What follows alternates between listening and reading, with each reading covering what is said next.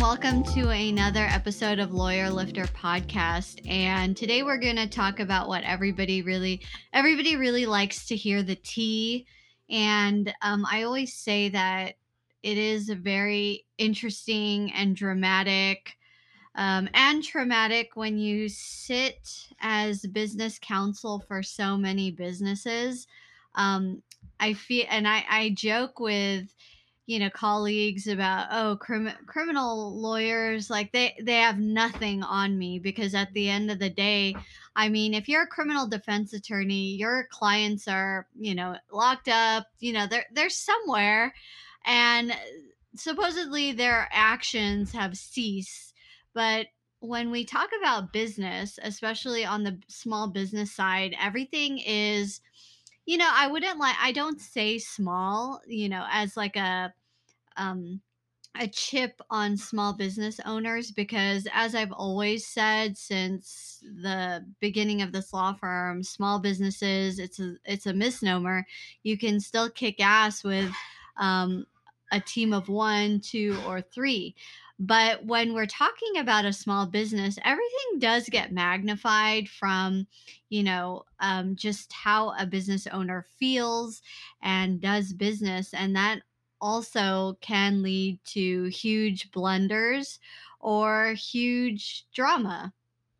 Um, and so the what I want to talk about is kind of like an offshoot about what the last episode we talked about, which is like doing business with your family and friends or whatever. And I've said that my law firm, you know, I don't actually have anybody here that began as a friend or a family. What has happened is that like here I've I've picked amazing people with skill sets I don't have, which we posted about on Instagram earlier this week about, you know, how do you how do you scale your business? You know, you find people with skill sets that you don't have and then in that way you're you're building your business. So um these people here in my law firm, they became friends and family, etc. Um, which is so much like what the mantra of this law firm is is that it's very um, family oriented like my clients become the friends become the family but what the biggest blunders um, that we experience as counsel for a business is when you do um, any type of business with friends or families and um, you think that because of the rapport that doing business is just gonna flow because you guys have been buddies, because you guys are friends. And actually, that is the bloodiest types of fights that I've ever, you know, been counsel for. And I'm going on, I'm almost 11 years in practice. And I have literally represented father against son, mother against daughter, sister against brother. Um, and I think because of how close everybody is, there's no bars or holds. Like nobody gives a fuck. They will just kill each other. And when you throw money into the game, it becomes the most savage thing ever.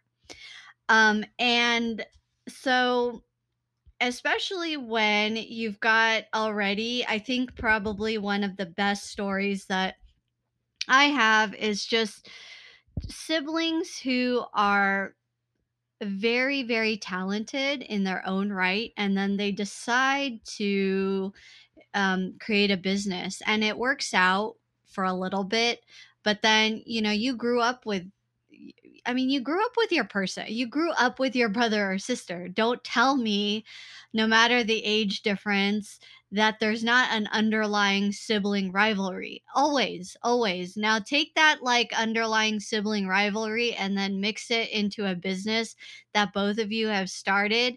And then, you know, usually it breaks up and then people, these siblings, um, I've got a lot of sibling uh, legal action actually, and it's not like you know five dollars is at stake. It's literally like um, I want this entire business and I'll pay you out, or it's like, okay, you're paying me out of this business that we started, but um you owe me way more than what you're, you know, like saying you should buy me out.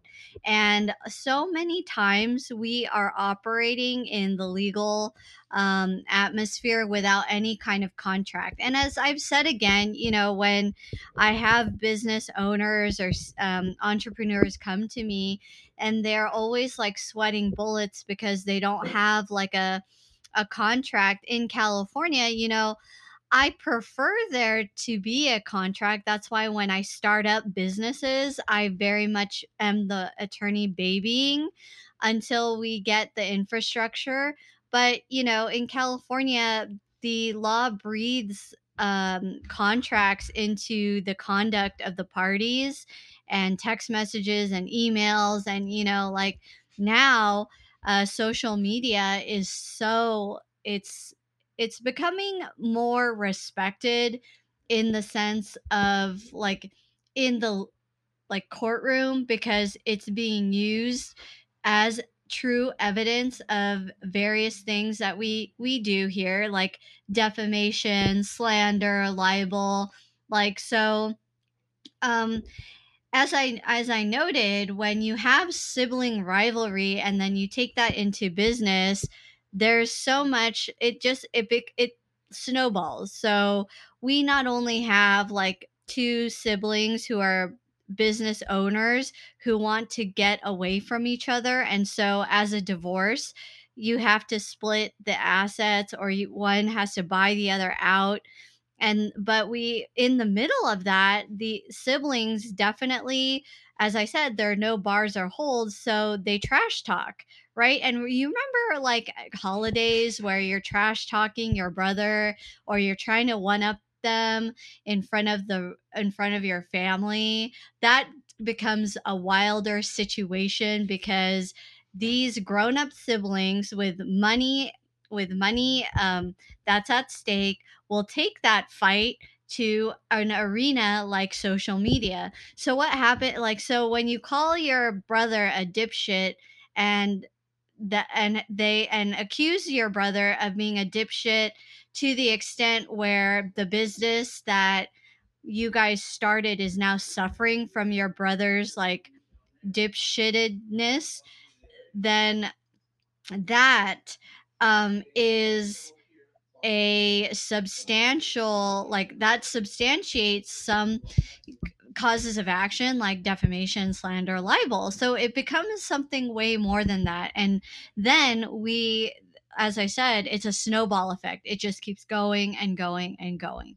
And then I've got, I mean, I've got stories like up the yin yang. When I was approached to do this podcast about blunders, I and then I thought, well, what what are the biggest blunders? And like, you know, we just came off of last week's episode with like being cautious about doing business with family and friends, and now we're eh, like expanding on that because so many of my blunders, and that really is a soft word for me to use, happen when you do business with family and friends.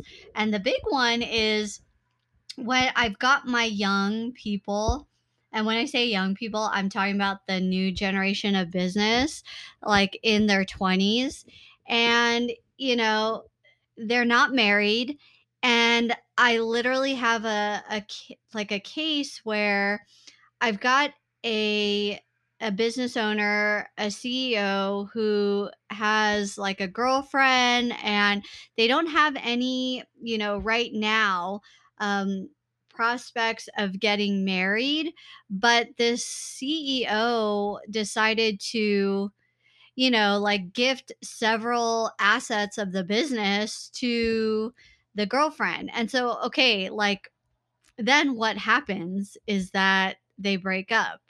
And then my CEO is like, you know, I gave this, I put her on this like agreement, I did this, like now I want her off. And it's like, okay, well, you know, it looks like she actually was not just gifted these things, like she had a substantial part in your business. And that becomes very surprising to my young CEO. Like, no, like I just wanted to show her that I loved her and I trusted her and, you know, we were doing this together. Um, and it's an unwinding. But you see the problem here? It's like, I think that what happens is that people have these underlying very close relationships and as a showing of love and trust they bring these people in but never like think about the next scary idea which is what if we break up? And i know it is very scary because no one wants to think that in try in doing a in in planning for success in the business that then the other thing they have to think about is the dis- dissolution of a business venture or business partnership. No one wants to think that because it's almost like jinxing the the success that you you guys are building. But it is actually one of the most successful power moves that you can do as someone who's starting a business or you know who's looking to expand the business and thinking like hey i want to um, get this person back back into the business and we can do something great that is actually a, uh, the saving grace is to think about um, the entire lifespan of your business which is why i again like I, I feel like you know all of these topics on this podcast and what we put out on instagram like happen circularly because you have to have a plan right? And unfortunately that plan is what happens if we just don't want to do business with each other anymore. So um blunders happen when you don't think with your head and you think too much with your heart. Um i people are going to come back and are going to say like oh my god that's awful for you to say that. And it's not like i'm saying that you do business like stone cold with ice in your veins. What i'm saying is that there has to be a pretty good balance here. And even though everybody's very excited to um, do something in business with someone they already trust. I mean, we see it to go very dark. Like, what do they say about sex offenders and like whatever? They're always the ones that are closest to you. And kind of like you can make that analogy with business, right? Like, the people closest to you have a little bit more freedom to um, talk to you differently, to kind of like act differently within your business. So it's really important, but like knowing that what I'm saying, like these blunders that we deal with, is to, you know, understand that if you are thinking of getting into business with a family, a friend, a lover, whatever, um, that you sit down and just like really have a candid conversation with a lawyer um, and then probably another type of counselor um, so you need counselor lawyer counselor therapist because it's definitely um, before you go down that path make sure that everybody's good with some terms and use those terms to um, you know, navigate through all the ups and downs of your business. So, this episode is definitely uh, dedicated to, yeah, you know, if you are going to do business with people close to you, okay, like tread with caution. And also, I will tell you the biggest and bloodiest litigation that we have seen always comes from within your business not from like an outsider within. So, um, there's my two cents. I mean, I, as you know from this law firm, like I run everything pretty like in house for small businesses, and we're known for litigation. But like, understand that litigation is when shit hits the fan. Like, we're doing damage control. It's not like a shoulda, woulda, coulda time. Um, when we talk to small businesses, that's the time we do preventative stuff, which is actually my favorite part of um, sitting uh, as the owner of this law firm. Like, my favorite part is starting up and doing like things for the business that grow it's when litigation happens, and sometimes it is necessary, where the business has to kind of be stagnated because you have to allocate money that would otherwise be spent in expansion to feeding the litigation machine, whether you're going after someone with cause, like there's a reason, or you are defending yourself because ultimately, you know, like the more successful you get, understand that you are not impenetrable, understand that actually the more liability um, you may accrue because you are expanding and you are um, putting yourself out there. So, litigation is just, it's what we're known for. It's not my favorite thing because I love to spend more energy and resources expanding. But know that in your expansion, litigation is part of the life of your business and it if business is to be indefinite understand that litigation is a matter of when not if